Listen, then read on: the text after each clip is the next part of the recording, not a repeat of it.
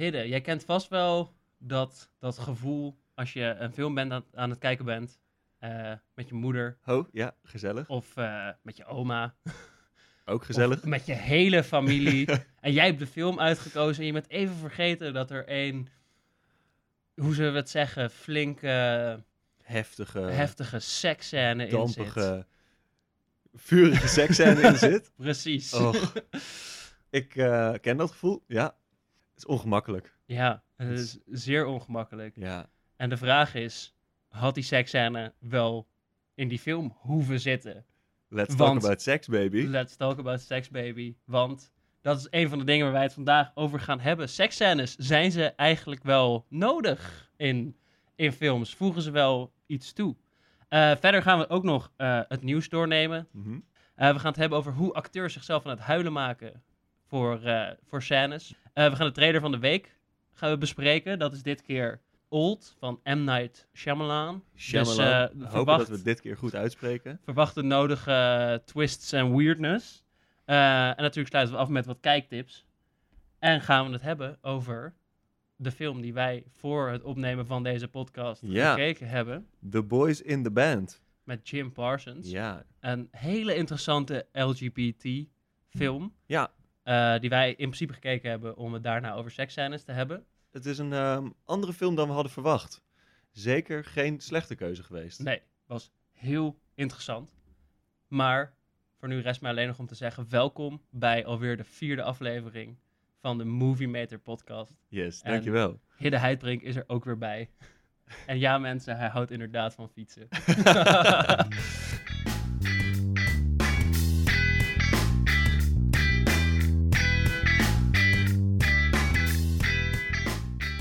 Oké, we gaan eerst het nieuws doornemen. Want er zijn een paar hele interessante nieuwtjes uit de filmwereld eh voorbijgekomen deze week. Om even te beginnen met misschien wel de interessantste en ook misschien wel de leukste voor ons om te horen. Want de bioscopen gaan weer open. Oh, jongens. Ik heb er zin in. Ik heb er ook heel ik erg denk veel dat zin het in. eh, een goed idee is om massaal met z'n allen wel naar de bioscoop te trekken. Voor zover dat veilig is. Mhm. Ehm, maar Maar- ja, laten we vooral de industrie wel blijven steunen. Ja, maar vergis je niet, want eh, mensen die denken meteen de eerste dag dat de bioscopen weer open zijn, eh, lekker eh, meteen naar Pathé te trekken. Dat kan dus niet, want Pathé gooit de bioscopen de eerste dag dat het weer mag alleen open voor unlimited abonnees. Oh. Oké, maar dat zijn natuurlijk ook mensen die al die tijd nog hebben betaald.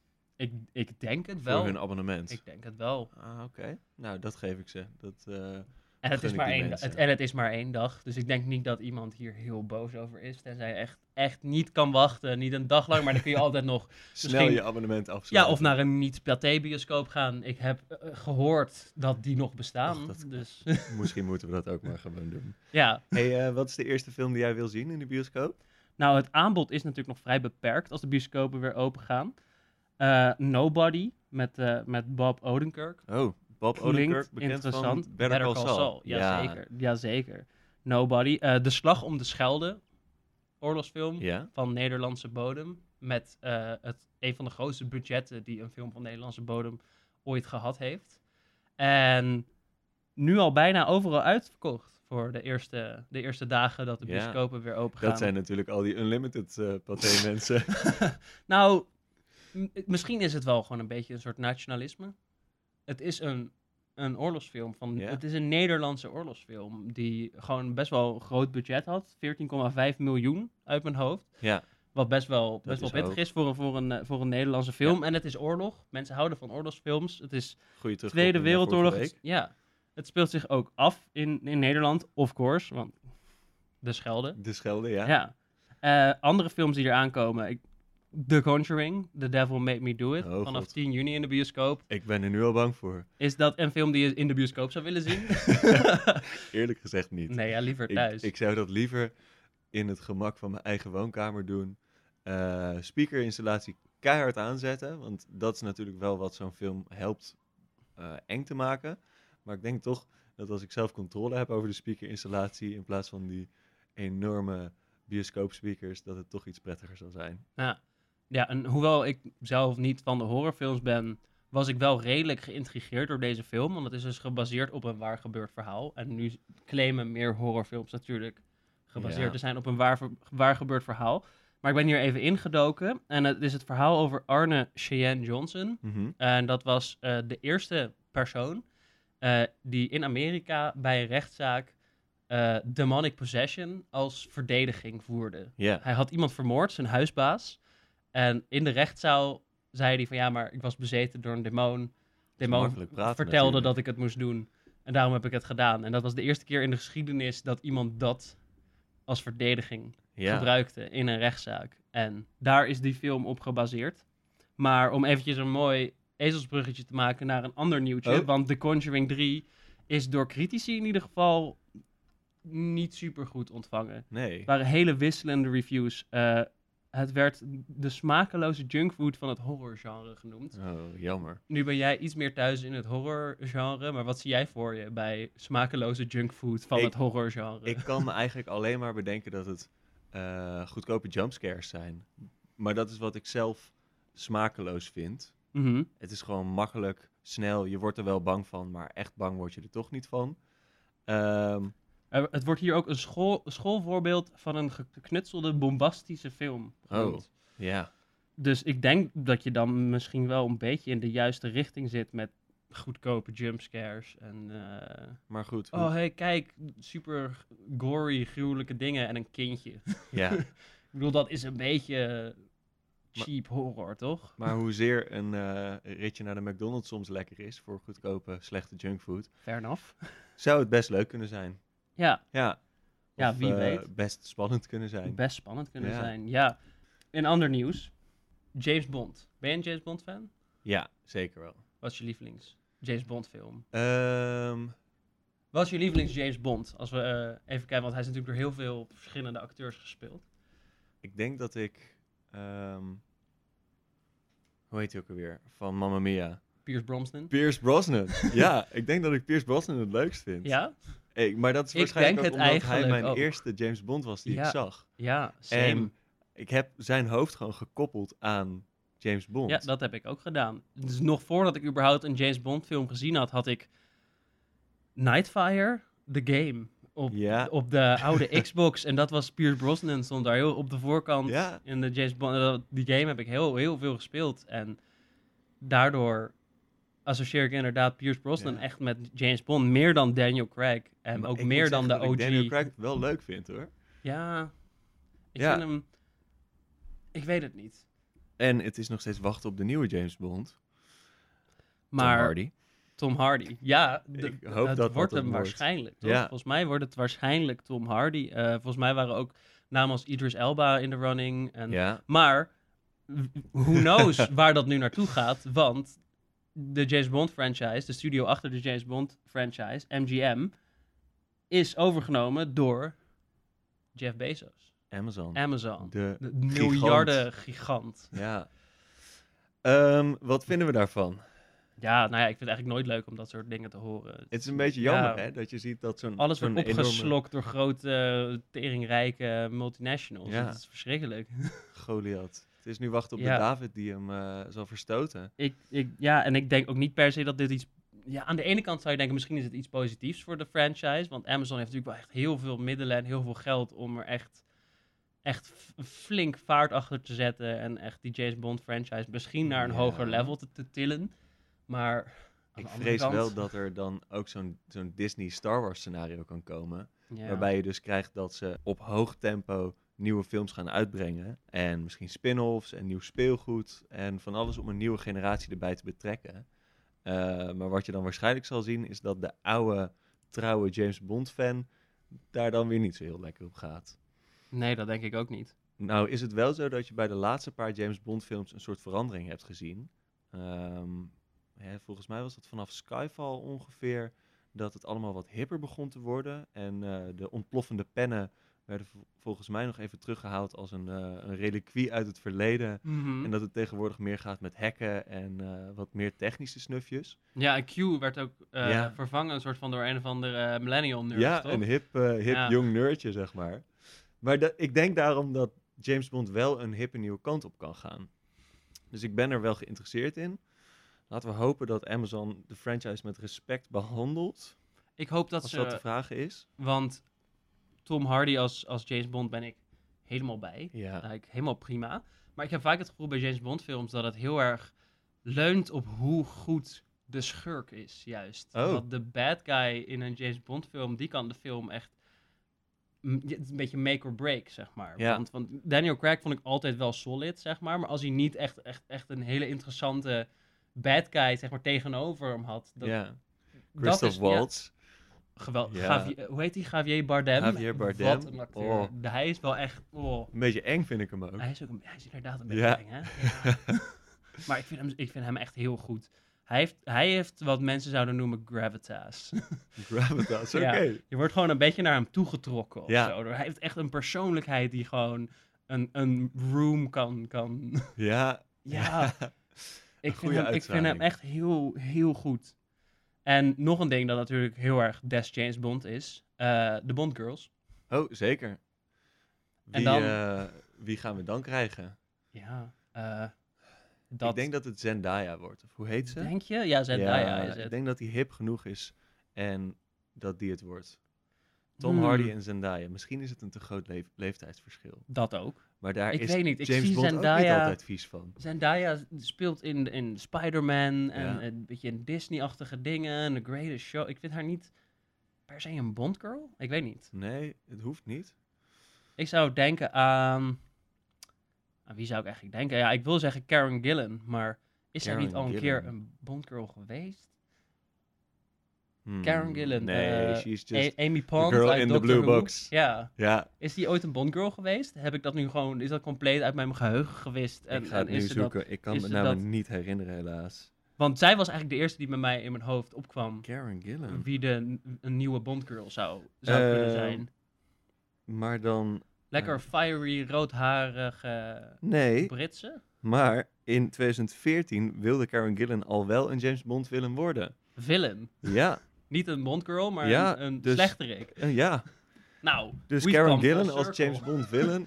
En Bondgirl tegelijkertijd. Het is een nieuw, nieuw tijdperk Oh, maar voor James. Bond. De Een- Bondgirls Een goede femme fatale. worden de villain. Ja, Pussy Galore. Ik zie het wel gebeuren. Nou, ik zie het ook ik wel. hoop dat Amazon dit meeneemt. En voor ons is het een perfecte bruggetje naar waar wij deze podcast over gaan hebben. Namelijk de seksscène. De seksscène, ja. Daar heb je natuurlijk ook de Bondgirl voor. Zitten er echt seksscènes in? Ja- sowieso. Ja. Er zitten echt seksscènes in James Bond. En de vraag is, zou James Bond net zo'n goede film zijn zonder de seksscènes? Wat als, als er gewoon gekat wordt naar zwart scherm even Ja. en daarna zien we van oké, ze hebben het gedaan. Ja, dat is wel een manier om het te doen. Ja. Je kan op verschillende manieren zo'n seksscène ehm uiten. Je kan heel classy eh, twee mensen zoenend een appartement binnen laten stommelen, zeg maar. De deur valt achter ze dicht. Cut to black. En het Mhm. volgende wat je ziet is dat ze samen in bed wakker worden. Ja. Nou, dan wordt er genoeg geïmpliceerd. mhm. Eh, je kan de film nog een, eh, een eh, rating voor jonge publieken geven. En de kijker snapt wat er is gebeurd. ja, precies. Maar toch zitten de meeste films vol met naakt en Precies. met seks. En Waarom? waarom? Nou, Seks zelfs is natuurlijk het eerste wat, bij, wat in je opkomt. tuurlijk. Ja, Seks zelfs. Eh, menig 17-jarige jongen zal zeer compelled zijn om naar de bioscoop te gaan als hij weet dat er eh, vrouwelijk naakt in te zien is. absoluut. Ja. Maar Ehm, is het echt zo, zo goed voor het verhaal? En is het, is, het, is het echt nodig? ik ben van mening van wel. En dan moet je het goed doen natuurlijk.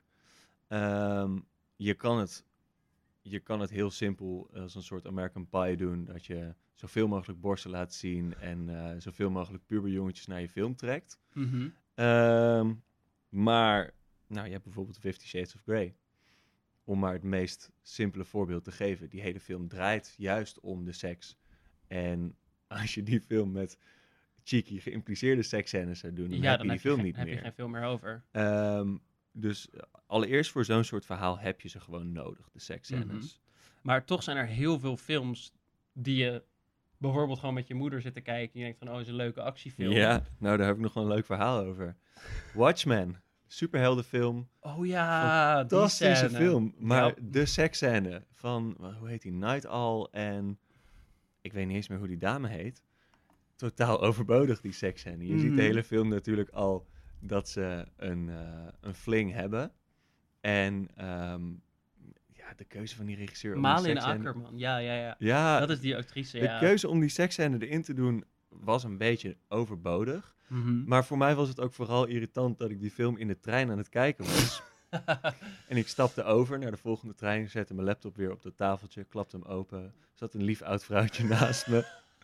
En ik klap hem open, ik druk op spatie om eh, verder te kijken. En ongeveer precies op dat moment schiet hij naar die seksscène. ja, En nou, ik heb het niet gevraagd aan het oude vrouwtje, maar ik denk wel dat ik weet wat zij dacht over mij.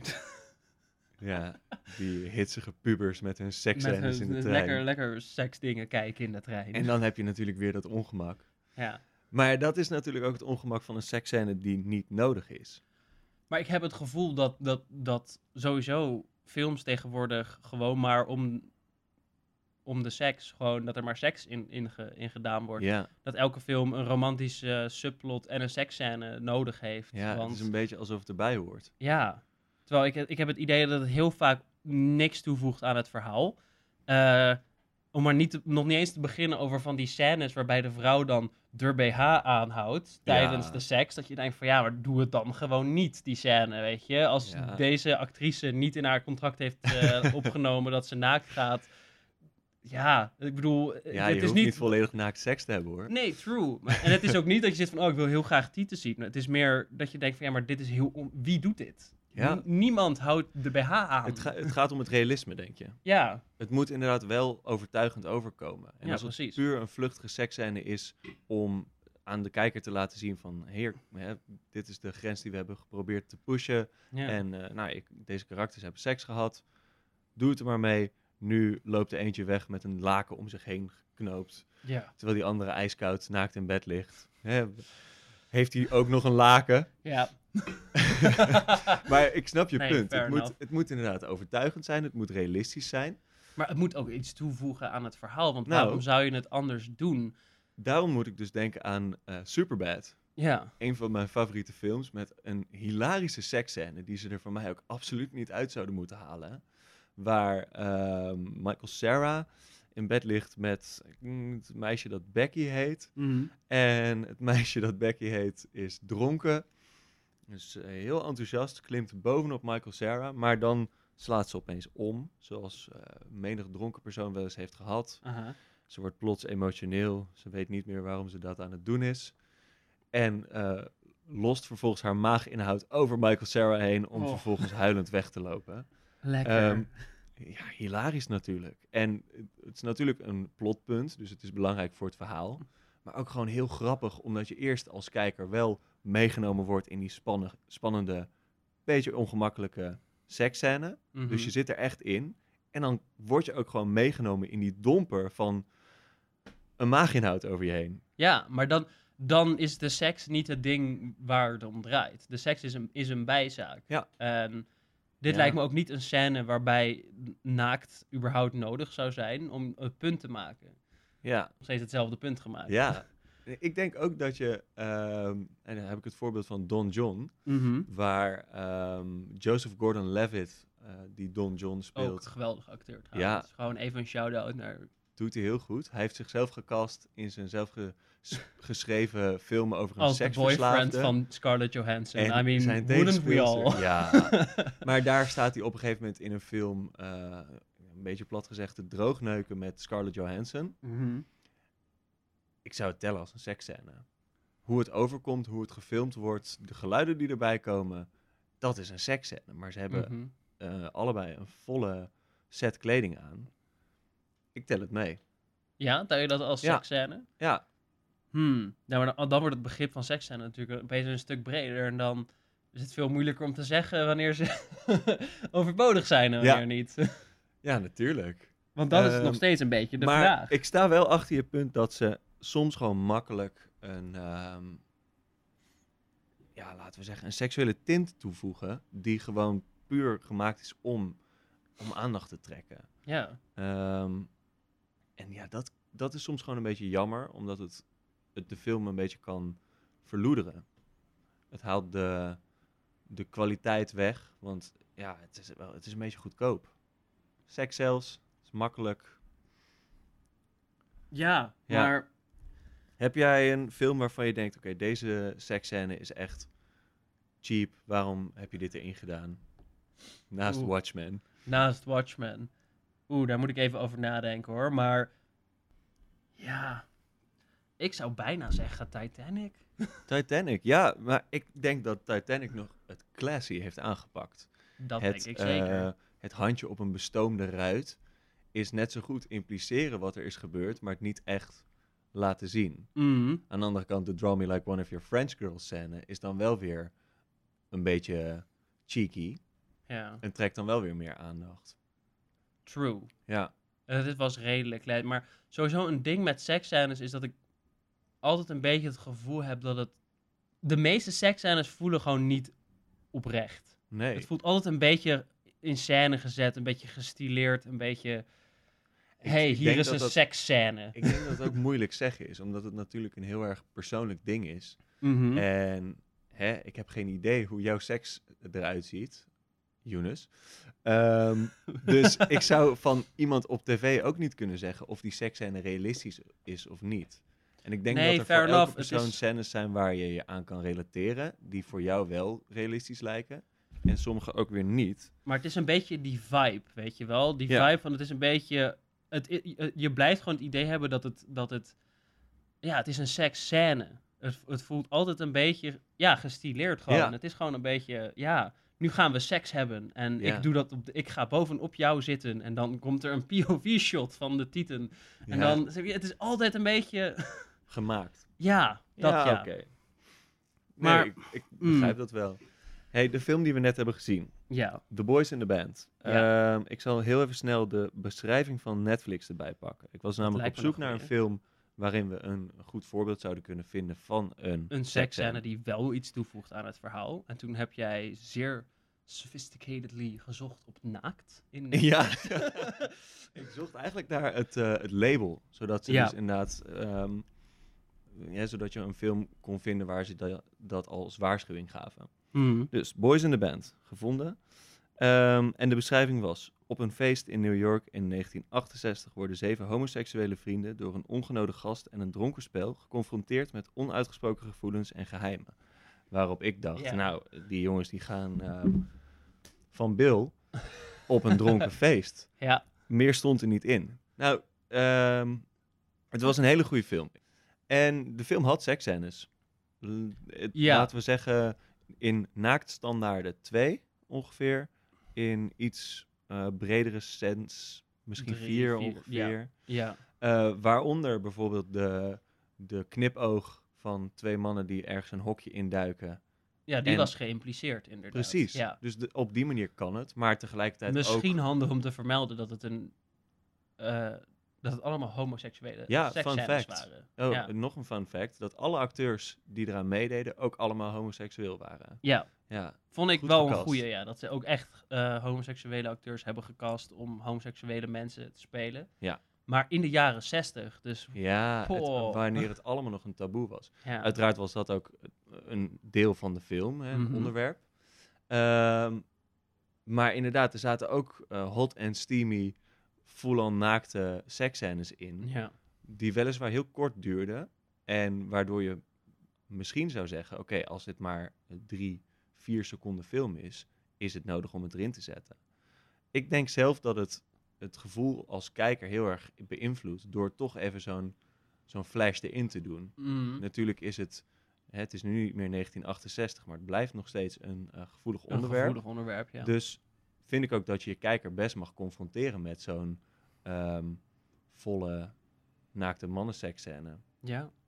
Dus ik denk dat ze daar En ook goed ik, aan ik hebben vind gedaan. ook niet dat ze het on, onsmaakvol hebben gedaan. zo. Nee, zeker Het was, niet. Ik, ik vond het heel goed gedaan. Eh, ik vind het goed dat ze ervoor gekozen hebben om die in, die in dat toilethokje niet te laten zien. Want ik denk dat dat al vrij snel eh, een stuk minder smaakvol zou zijn als je dat gaat filmen. Eh, Ja. en dat niet eens zeg maar als grap bedoeld of zo. Het is gewoon. Nee, nee, nee. Ik zit ik snap aan dat het ze karakter. die. ik- ja, ik, ik snap Henk. dat ze die niet hebben laten zien. Nee, Ehm, maar bijvoorbeeld die in, die eh, in die gang van die club tussen die twee. je, je, zag, je zag verder niet zoveel. Je zag gewoon hun naakte lichamen. ja. Hier en daar een bil. Mooi bezweet. En heel veel ja, passie ging ervan uit, zeg maar. Zonder dat ze het er heel dik bovenop legden of zo. Dat, eh, Het zag er, het zag er echt uit. ja. Ja, dus eh, dan kom je toch weer terug op dat realisme, of in ieder geval de overtuiging dat het er niet gemaakt uitziet. Nee, en bij dit vond ik, ja, ik vond het bij deze film goed gedaan. Maar ja, dit was natuurlijk niet een conventionele film. En ik denk dat de seksscène überhaupt in Hollywood zo erg overused is dat, ze- dat ze ook gewoon een beetje op elkaar beginnen te lijken allemaal. Ja. Terwijl dit was op zich gewoon een soort nieuw, nieuw ding. Want hoeveel echt van dit soort films over de LGBT-community zijn er? Geen ik denk idee. sowieso dat dat iets is van de laatste, laatste jaren. Het zal zeker van later Ja. zijn, omdat het ook gewoon nog steeds minder taboe wordt.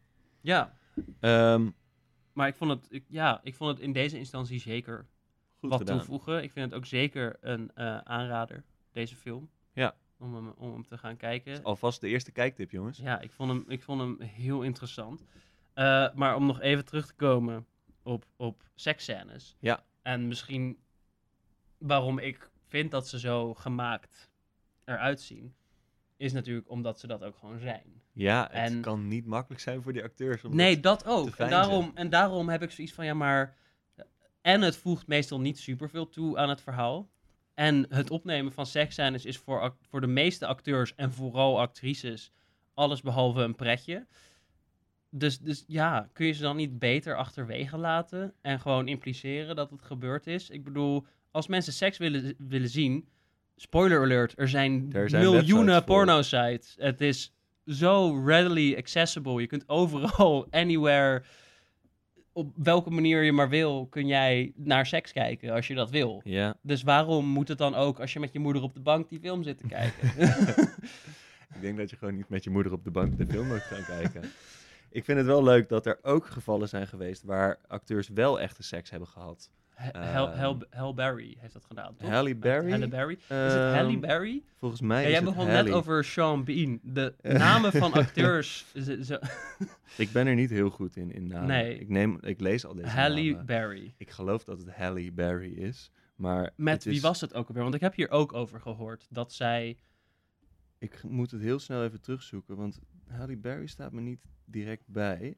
Het was volgens mij een oudere... Maar had jij een andere in gedachten dan? Ik had een, een lijstje. Ik wist dat het, er, dat het wel gebeurde. Ehm, en ik weet ook niet of het per se belangrijk is voor een film dat acteurs echt hè, op die Ja. manier er, zich erop instorten. Ehm, maar wel mooi om te zien dat het ook gebeurt. Hè, dat je Halle, ook, Halle Berry ja, en Billy Bob Thornton ja. in Monsters Ball.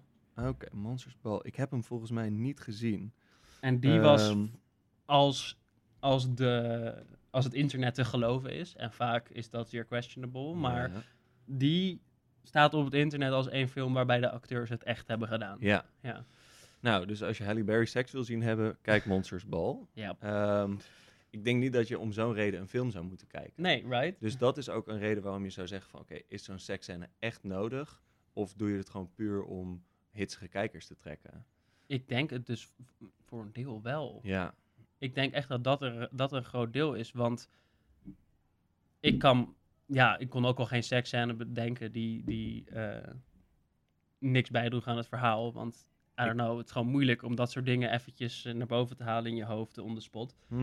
ik kan Maar- er nog wel eentje bedenken die echt wel goed is voor het verhaal. Ik, Ja. eh, als ik er zo over nadenk, is dit wel echt mijn favoriete, eh favoriete seksscène. Ja, En niet uit een film, maar uit een serie, The Boys. The Boys. Eh, oh ja, ja, ja, Amazon ja. Prime. Oké, ik weet welke je, je bedoelt. de seksscène tussen Homelander, een soort van, ehm, wat is het, een soort kwaadaardige Superman. Yep. Hij doet aardig, maar Hij hij, is is, niet aardig. waarschijnlijk een soort psychopaat. Ja, hij houdt een soort Hij heeft- front op voor de buitenwereld Ja. dat hij een super good guy is. Hij heeft seks met Stormfront. Stormfront. En Stormfront is een, ehm, een oude nazi die onsterfelijk is.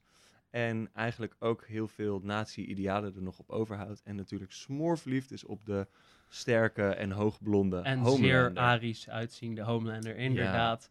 En, Nou, maar alles wat ik me van die scène herinner is de quote. De, de quote. Laser my fucking tits. Laser my fucking tits, ja.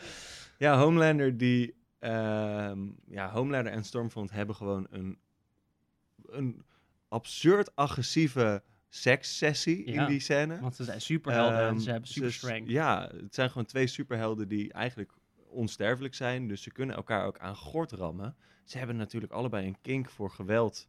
Omdat dat eh, hun, hun passie en eh, werk en blijkbaar ook hun liefdesleven eh, omvat. Mhm. Ehm, maar wa- waarom die scène gewoon vooral zo goed is, is omdat het echt de character building enorm bevordert. Ja, Dus je ziet Ja. gewoon hoe zij zijn als ze niet in de media eh, hun masker op hebben. Maar juist als ze achter de schermen eh, zich even compleet los laten gaan. En al hun, hun walgelijke ja het was eh, bijna, bijna dierlijk.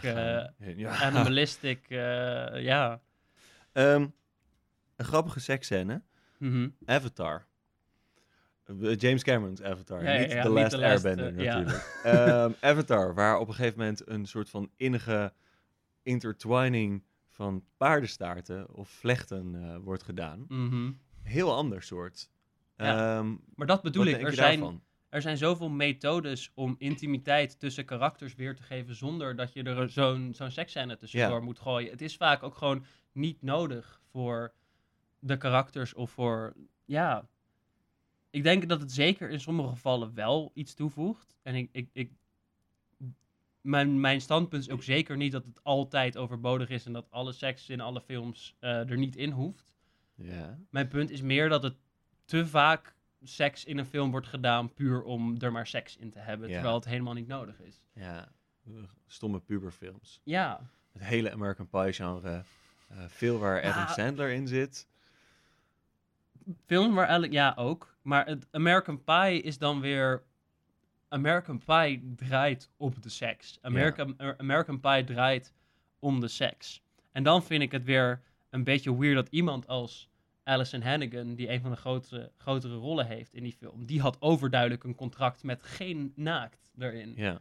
En dat, da- ja, dat is dan toch een beetje out of place. Dus als je dan je film zo maakt, met die insteek, met allemaal naakt, zorg dan dat iedereen ja. dat doet. Iedereen en niet dat er niemand? één of twee hoofdpersonen zitten van ja, maar eh, ik ga dat niet doen. Ja, dus ik moet we- zeggen, alle vrijheid aan de acteurs om te zeggen: hey, Ja, dit is waar ik een grens trek. Hij vertelde ook al over Khaleesi van Game of Mhm, Thrones. ja. Eh, Emilia Clarke. Heet ze? Emilia Clarke heet Ja, ze. Ja, die dus op een gegeven moment ook heeft gezegd: van ik ga dit niet meer doen. ik ga dat niet meer doen. Nee, en dat Want, snapte ik wel. ehm, dat zeg maar was ook een met haar en eh Khal Drogo heette die.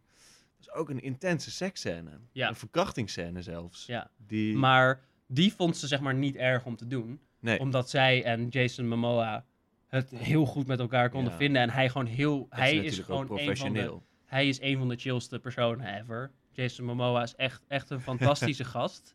En eh, het is wel een grappig verhaal trouwens, want tijdens die scène, eh, als, als ze seksscènes filmen in, in films, Ja? dan zijn de geslachtsdelen eigenlijk altijd bedekt. Ja. Vrouwen hebben een soort eh huidskleurige soort van pad die dan zo onder hun benen over de geslachtsdelen heen gaat. Uh-huh.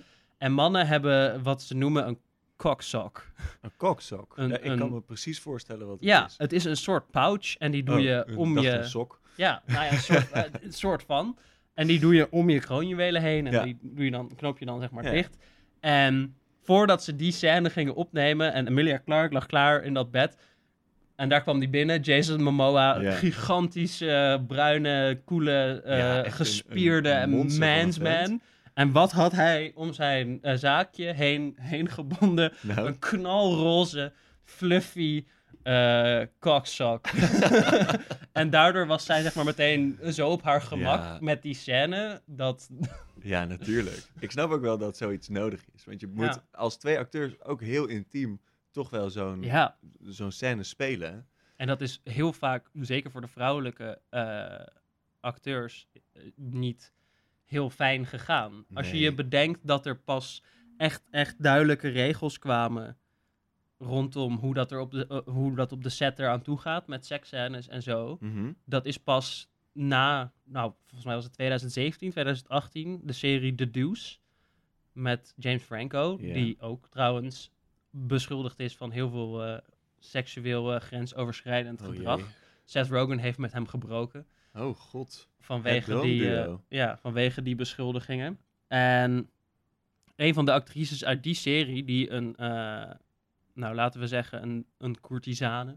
Een Mhm. dame van de lichte zeden. Een eh, Prostituee. prostituee speelde Yes. in die serie. En die eh, zat toen... Volgens mij moest ze iemand pijpen en ze zat eh, midden ergens op de grond, op haar op haar knieën zonder dingen. En de crew stond een beetje om haar heen en, ze, en het was koud en er was niemand die haar echt op haar gemak liet voelen. Nee. En zij is degene die toen naar de, de, ja, de higher-ups van HBO is gestapt. En heeft geëist, basically, van dit kan zo niet langer.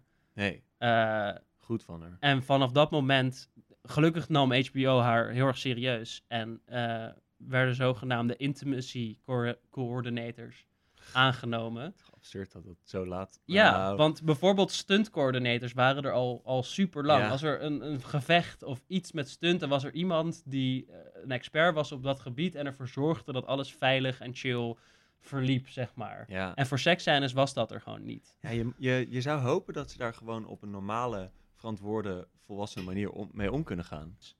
Maar wist je dat zelfs het eh, zweet dat je ziet tijdens een seksscène, dat dat nep is? Oh, Dat vast. er een mix van glycerine Tuurlijk. en rozenwater gewoon op ze gespreid wordt met Ja. een soort kattenspuit. Van, hey, Alles op tv is nep. Ja, alles Ja. op tv is nep. En dat is een beetje. eh, ja, maar de regel bij het gebruik van dieren in films. En dat wordt ook nog steeds niet door, door alle, alle studio's en alle eh, mensen nageleefd. Maar het eerste wat je jezelf afvraagt is: moet er echt een dier in? Ja. Want het is gewoon, ja, niet heel handig. Nee. Als je een tijger nodig hebt of zo. En er zijn te veel ja, zaken geweest van, van films waarbij dieren op de set gewoon niet goed behandeld werden en, en allemaal dat soort dingen. Ja. Maar waarom is dat bij seks niet ook? Nee? Nou, tot, eh, wat zei je, 2017. Ja, zoiets. Misschien gaan we er eindelijk een eh, goede draai aan geven. Mhm. Dus ik, ehm, ik zit te denken, zouden er vanaf nu ook betere, classere seksscènes komen? Kunnen Laten we het hopen. nu jouw afkeer tegen seksscènes omdraaien en het alleen nog maar doen met echte, gepaste, passievolle, zweterige, met echt zweet seksscènes doen? Ik heb zeker geen afkeer van seks. zeker niet. Het is zeker geen afkeer, maar ja, het is toch interessant als je ernaar gaat kijken. Als je, als je gaat kijken naar een film, überhaupt naar, naar film als medium, als een, als, als een medium waarmee je een verhaal wil vertellen, ja, is het dan altijd nodig om die seksscène er, erin te stoppen? Zijn we niet een beetje overboord gegaan Ja, daarmee? nou, ehm, Dat is een beetje de stelling. ik denk als je kijkt naar films als eh Fifty Shades, eh, en Magic toch is dat een film. American Dat zijn, de- dat zijn die- films die heel erg gemarket zijn op vrouwen. Ja. Magic Mike en, en Fifty Shades of Grey. Ja. Ik vind, het, ik vind het apart, want vrouwelijk naakt is heel erg geaccepteerd het in, wordt veel meer gedaan. in ja. films. Ja. Maar mannelijk naakt dan. eh, En dat is nog een beetje een, ook weer een taboe.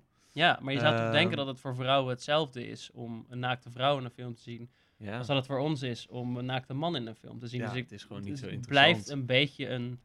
gun, de, gun de dames die naakte mannen op het scherm willen zien ook wat. Ja, En de mannen die naakte mannen op het scherm willen zien. Ik bedoel, doe het dan gewoon inderdaad doe het in ieder geval gelijk. gelijk. Ja. ja. Nee, daar, daar sta ik ook zeker achter. Ik denk wel dat als je continu eh topless vrouwen in beeld zet. Maar dat is nu toch Nee, een maar- beetje dat in heel veel films gebeurt. Ja, nee, Topless daarom dus vrouwen neem zijn- ook evenveel eh naakte mannen mee. Trek het lekker gelijk. Ja. Ja. Maar ja, de mannenbillen zijn al... eh, De mannenbillen meer- zijn al iets meer, meer in, geaccepteerd. eh, op het zilveren scherm en daar mogen we volgens mij de, de kont van Jon Snow voor bedanken. dat, dat, dat dat wat meer een ding is geworden. Nou, Is dat een goede... Wat, wat is nou precies de conclusie die we hieruit getrokken hebben? Want het is een heel interessant debat, een hele interessante discussie. En Ja. ik denk dat iedereen er anders over denkt. De, de ene persoon heeft eh, het liefst zoveel mogelijk seks. Ja, misschien niet zoveel mogelijk, want dan moet je echt andere dan filmpjes gaan andere kijken. websites voor. Maar ja, voor de een zal het niet zoveel uitmaken. Voor de ander eh, zal het gewoon le- leuk en spannend zijn om het erbij te hebben. Ja. Ja, ik weet het niet. Ik denk dat het belangrijk is dat je niet een vertekend beeld gaat maken. Ja, Eh, dus inderdaad, als je eh, films hebt die gericht zijn op puber, eh puberjongens, die je dan volgooit met topless vrouwen bij een zwembadfeestje, Poh. dan denk dat je moet dan je wel toch al een realistischer beeld gaan schetsen. Ja. Want ehm, Ik ben bij heel die- veel zwembaden geweest en het aantal top topless vrouwen Precies. was zeer laag. Zie de jongens maar zoeken naar dat Ja. soort feestjes. Hè. Maak het realistisch, maak het gelijk. Ehm, zorg het inderdaad dat het respectvol is naar Ja. elkaar en naar de kijker. Dat je niet met iets stoms opgezadeld zit. Tenzij je natuurlijk zo'n eh, over de top American Pie film hebt. Ja, Want dat dan vind ik een ander verhaal. verwijderen. Ja, dat vind ik een ander verhaal. Want dan, je weet ook naar wat voor een film je gaat kijken. Niemand zit, gaat met zijn moeder American Pie kijken. Zeg maar. Je weet dat dat Nee, erin zit. Het is niet dat je gewoon een boeiende film zit te kijken en opeens, wow, de seksscène. Nee, nee, nee. is gewoon- is gewoon de hele film. Ja, het is, Ja. Het is een soort ander genre. Maar Ja. neem die scène uit die Star Trek film, The Wrath of Khan. Waarin ze gewoon even een excuus nodig hadden om Alice Eve in haar ondergoed eh, Ja. in beeld te krijgen. Ja, En nu zal ik de laatste persoon zijn om te zeggen dat ik dat heel vervelend vond om naar te tuurlijk, kijken. eh, ik geef haar alle recht om dat te doen. Ja, maar als je er zeg maar verhaaltechnisch naar kijkt, was het heel erg overbodig. Nee, nergens voor nodig inderdaad. En ik denk ook dat dat stukje zelfs in de trailer zit. Ja. Eh, zodat mensen die de trailer zien zoiets hebben van... Oh, Alice Eve heeft er ondergoed aan in deze film. Nu Oh. moet ik hem zien. ik bedoel, het, het is Star Trek. Tuurlijk wil je Ja. film zien. Ja. Daar heb je toch niet zoiets voor nodig. I mean, Benedict Cumberbatch is, Maar, de, is de ehm, bad guy. De Star Trek is natuurlijk ook wel weer gericht op eh, waarschijnlijk een jonger publiek en jongens inderdaad. Dus ja, dat werkt. Mhm. Sex sells, het is makkelijk, maar doe het gewoon Ja. netjes. Ja, Doe het classy. maar neem bijvoorbeeld Game of Thrones. Ja, Volgens mij, er zaten wel iets meer tieten in dan piemels. Maar, Maar er zaten zeker naakt, ja. ook piemels in. Ja. Weet je, ik vond dat wel... Ik vond het niet... Ja, het was niet altijd even smakelijk, maar het stond altijd wel redelijk in dienst van het verhaal. In het begin in ieder geval. Hoewel die hoerenhuizen soms wel een beetje, dat je zit van... Ja, maar oké, het is, het, is we ook get een, it. het is een toon die ze zetten. Ja, En het is ook een, ehm, wat dus op, in die wereld gewoon normaal is. ja. En om jou als kijker dan mee te nemen in die wereld waar het normaal is om daar met je dikke buik en je blote lul in een hoerenhuis rond te lopen. Mhm. Nou ja, ga je maar lekker ongemakkelijk zitten voelen als kijker. En als jij als gast niet naar een naakte man wil kijken, of als dame niet naar een naakte dame wil kijken, Mhm. nou ja, dan kijk je naar die andere. Ja, Of dan kijk je weg. Ehm, maar het, wordt wel normaal gedaan. Er wordt geen eh, absurd beeld gemaakt van eh, hè, chiseled abs en eh, nee. sterke actionmans in die, in die badhuizen. Weet ik veel wat. Nee. Het zijn gewoon allemaal hele normale mensen, hele normale lijven die hele normale dingen doen. Dus wat dat betreft vind ik dat het geen vertekend beeld geeft. Nee, true. En het is ook eh, inderdaad aan allebei de kanten. Want Theons eh, geslachtsdeel hebben we ook Oh. meerdere keren gezien. En wij zijn ook Theons getuigen geweest van hoe het werd Hmm. verwijderd. Ja. Dus ja, ik denk dat Game of Oh, Thrones inderdaad wel een allround reden... Maar het lijkt me nog steeds heel ongemakkelijk voor al die vrouwelijke actrices om dat te moeten spelen. En eh, misschien even ongemakkelijk voor de mannelijke acteurs om het ook te spelen. Ja, maar daarom, daarom Ja. heb ik zoiets van... Laat op zijn minst mannelijke acteurs zich dan ook even zo ongemakkelijk voelen. Want Ja, maak het, het, normaal. het vrouwelijk naakt wordt zoveel meer gebruikt en als zoveel normaler gezien in de filmwereld dan, dan mannelijk naakt. En ik heb wel zoiets van, ja, doe het dan allebei. Ja, dat denk ik ook wel. Trek het lekker gelijk.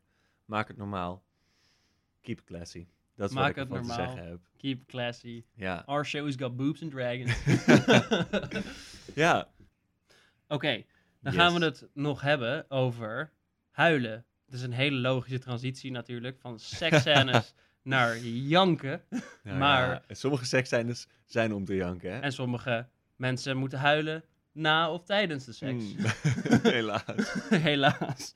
Het, het, het komt helaas voor. Maar als we het hebben over seksscènes, er zijn ook heel veel emotionele scènes. Ja. En waar seksscènes heel ongemakkelijk zijn om op te nemen, lijkt het mij eh, als jij een intense huilbui moet hebben eh, met de cameracrew om je heen en het moet allemaal eh, authentiek en echt overkomen alsof jij echt, I don't know, net gehoord hebt dat je vader is eh, overleden of zo. Ja. Eh, dan denk ik meteen aan die aflevering van How Met Your Mother, dat Marshall Oh, te horen krijgt dat zijn vader dood is. Ja. En in tranen uit. Je moet het maar kunnen spelen. Ja. En eh, als je mij zou vragen om binnen nu en een, en een minuut tranen bij mezelf op te wekken, ja? Hoe zou, je het, zou het mij niet lukken, denk ik. Heb, hoe, wat, wat zou je...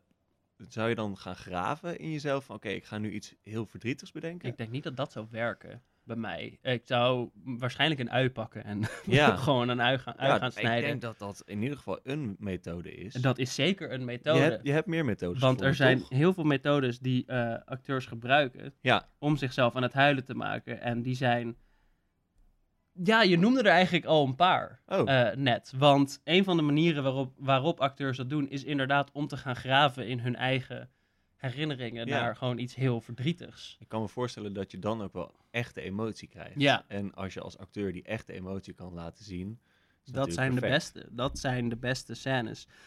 Huilscènes dan. Ja. Maar het moet wel eh, authentiek zijn. En ja, de wat acteurs dan doen is ze gaan zich even afzonderen natuurlijk. Je gaat niet eh, midden op de set tussen de crew en de catering en eh, de Nee, regisseur en je je moet je even klaar kunnen maken. Ja, dus Je, je, je zondert je af. En dan ga je, ga je diep in jezelf op zoek naar een gepaste herinnering. Waar de juiste emotie aan gekoppeld is voor jou. Och, ik moet nu al denken aan Ja. mijn konijntje Ja. dat ik vroeger had. oh nee. Je wil terugdenken aan een herinnering waar de juiste emotie aan gekoppeld zit. Want het oproepen van verdriet is één ding. Maar, het moet, zeg maar er zijn natuurlijk ook verschillende vormen van verdriet. Ja. En, en dus je zondert je af en je, je, je roept die herinnering op. Je gaat er helemaal in, in zitten tot je dat weer voelt. Ja. En voor, voor veel acteurs, of misschien niet voor veel acteurs, maar in ieder geval voor een aantal acteurs, is dat dan genoeg om, om eh, de waterwerken open te zetten. Ja. Voor, de eh, krokodillentranen. Voor de scène die daarna komt. Bijvoorbeeld Gary Oldman in, in Dracula. Echt de oude Dracula, volgens mij echt in, uit 1992 van eh, Bram, Bram, Bram Stoker. Mhm. Ik weet niet hoe je zijn naam zegt. Maar hij was toen net gescheiden van Uma Thurman. En dat zat nog heel diep bij hem. Dus hij heeft zich toen voor een scène waarin hij moest huilen... heeft zich afgezonderd en is hij gewoon naar een fotoboek gaan kijken... van zijn, Oh, zijn familie die hij had met. Met, met Uma Thurman. En ik kan me dat heel goed voorstellen. daarmee Ja. kwam hij, zeg maar, in de juiste staat om... Ja, de waterworks, eh, ja, Ja. de house aan te doen.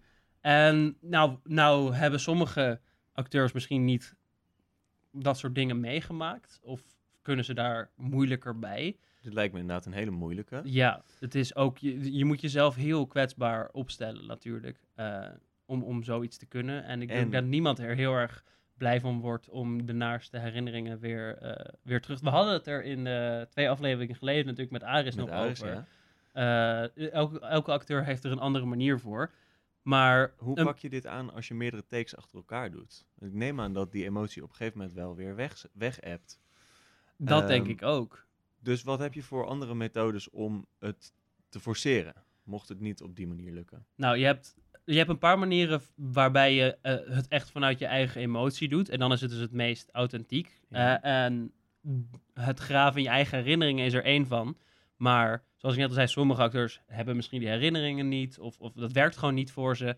Dus dan ga je je dingen verbeelden die niet gebeurd zijn. Maar die als ze zouden gebeuren, jou aan het huilen zouden maken. Oké. Bijvoorbeeld, je, je, je gaat je helemaal inbeelden, echt, echt intens hard inbeelden hoe, I don't know, je hele familie omkomt in een, in een eh, auto-ongeluk of Oeh. zo. En dat je dat te horen krijgt. Nou ja, Nou, ik dan zou je wel denken. huilen. Ja. Nou ja. Ja. zij moeten er dus wel aan denken. Ja. Want dat is een van de manieren om jezelf aan het huilen te maken voor een scène. En lijkt me ook niet prettig, maar het lijkt me wel prettiger dan terug gaan denken aan traumatische of hele nare gebeurtenissen Ja. uit je verleden. Ja. En dan heb je nog het derde breed van acteurs. En dit is echt meer voor de, ja, een beetje voor de method actors. En zeker ook gewoon een beetje weggelegd voor films die echt, echt een heel goed script hebben, een heel goed verhaal. Want sommige acteurs zitten zo in het moment, zitten zo in hun personage dat ze aan het spelen zijn, dat ze gewoon moeten huilen puur door wat er in de scène met hun karakter gebeurt. Ja. Die zijn zo betrokken bij het karakter dat ze aan het spelen zijn, dat ze basically dat karakter worden.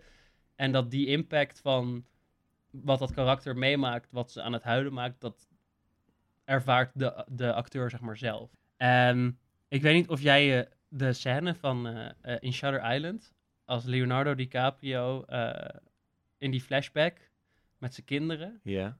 bij de, dat- Oh, die mijn scène, god. Ja, dat is... Ik kan me voorstellen als je dat als acteur gewoon even, even overdenkt.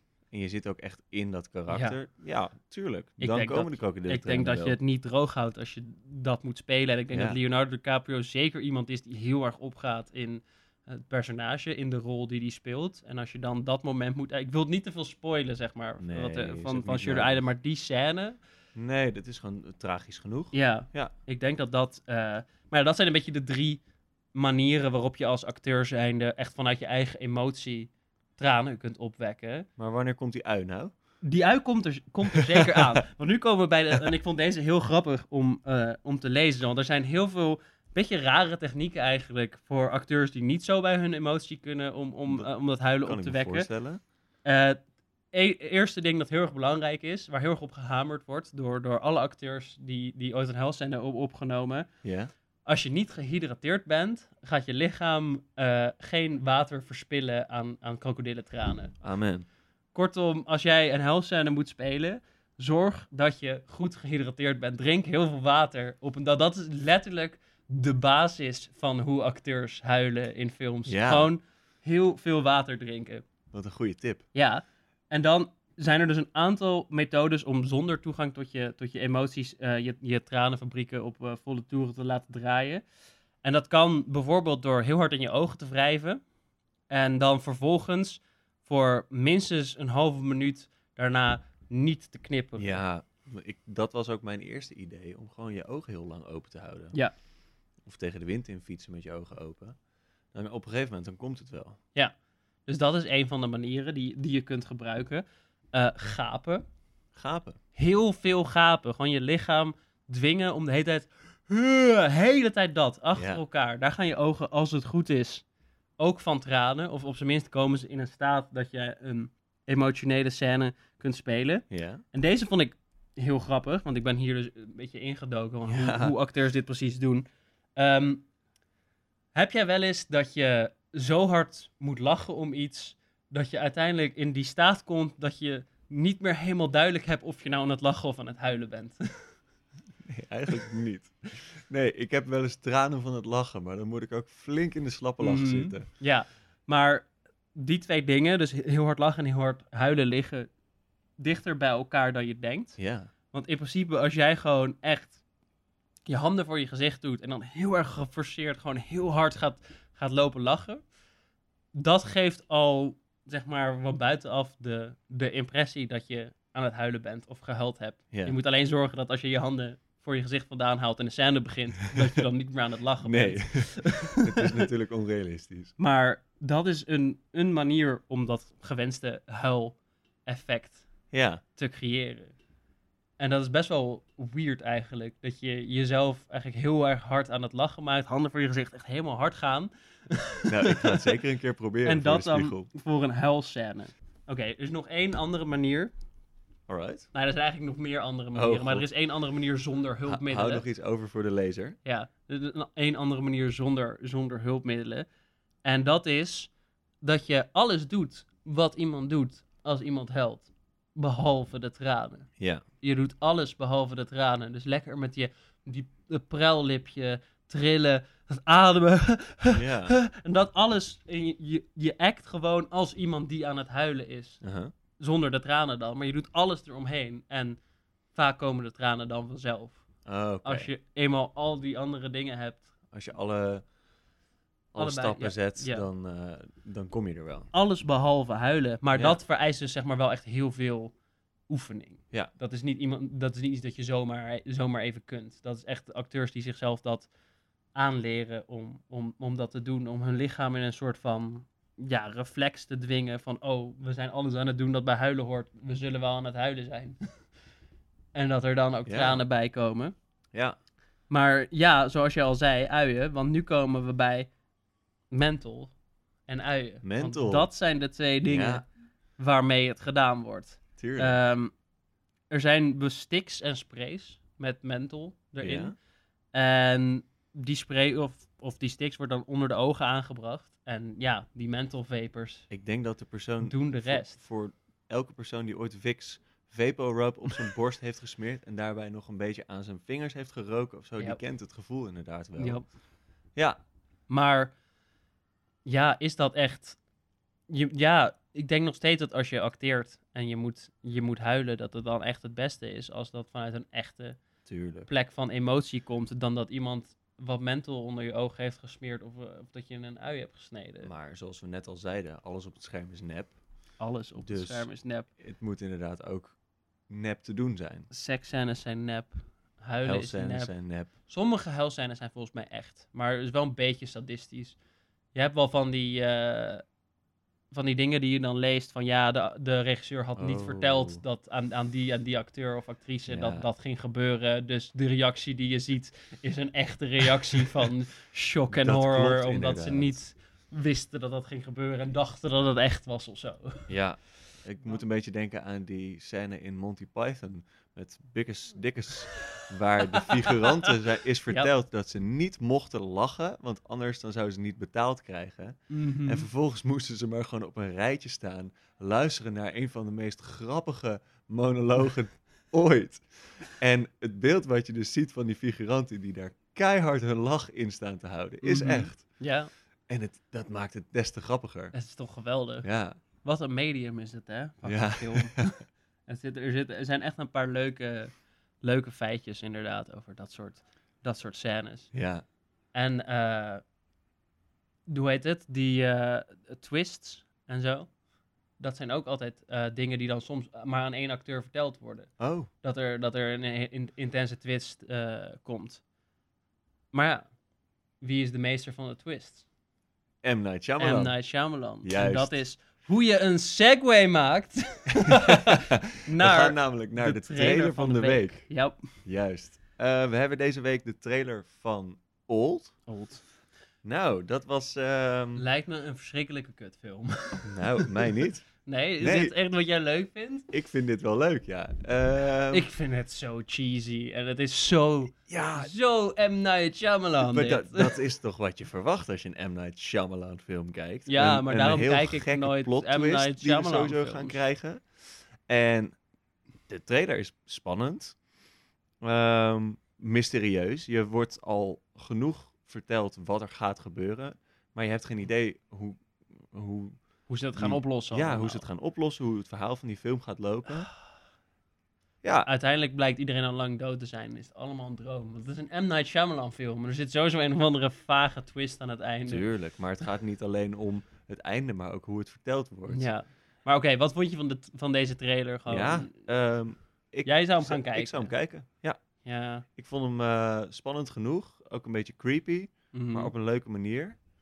Ehm, voor mij is het een kijk.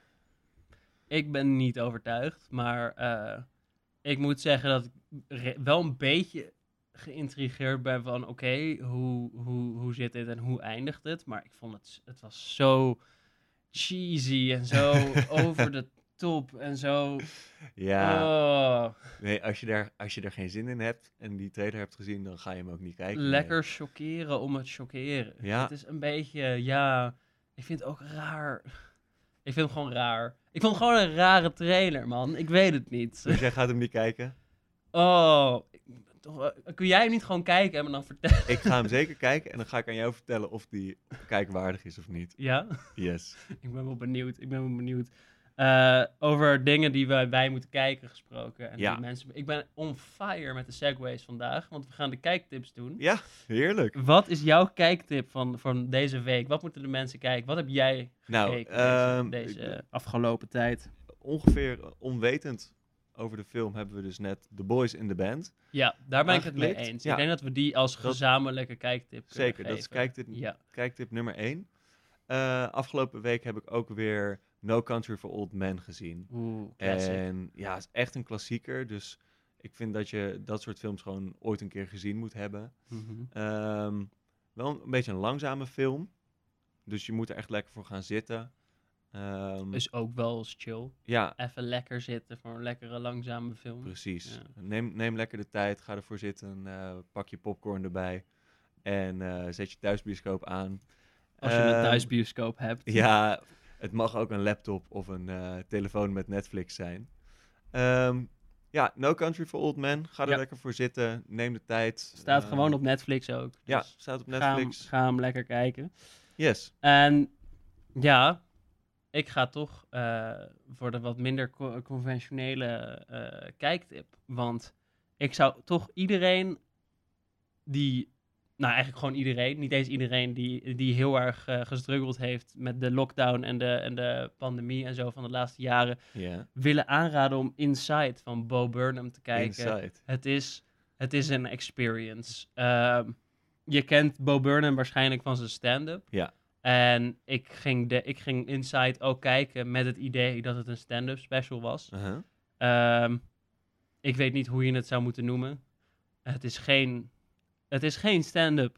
Het is een... Ik, ik, ik heb er geen woorden voor. Nee. Ga, ga hem kijken. Het is, het is geweldig. En eh, het is echt, het is filosofisch, het is psychologisch, het is alles wat je kunt voelen in zo'n lockdown in één man.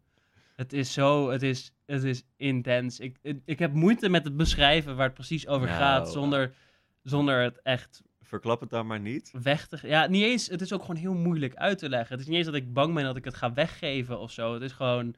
Ik zou niet weten hoe ik moet uitleggen wat voor een experience hij daar Ik denk dat je al genoeg hebt heeft gezegd. neergezet. Mij ja, heb je overtuigd. kijk hem op Ik Netflix. ga hem namelijk zeker kijken. Kijk hem in je eentje.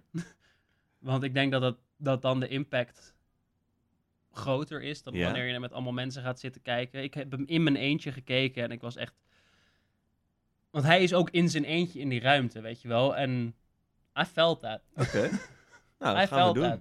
Ja, ga hem kijken. Yes. En laat ons vooral ook weten wat jullie vonden van eh, de podcast. Ja. Laat ons ook eh, films weten met een seksscène die volgens jullie helemaal niks toevoegde. Of juist heel veel Ja, ik ben heel toevoegde benieuwd. aan het verhaal. Ik ben inderdaad ook heel erg benieuwd. Juist. Dus bij deze bedankt voor het luisteren naar alweer de vierde aflevering van de Movie Meter podcast. Ja, bedankt dat ik hier mocht zijn. Hidde, altijd fijn als je er bent. Eh, ik neem aan dat je er volgende week gewoon weer bent. Vorige week was je er niet, want toen was jij op Fietsvakantie. fietsvakantie. want Hidde houdt van fietsen. Tot volgende week.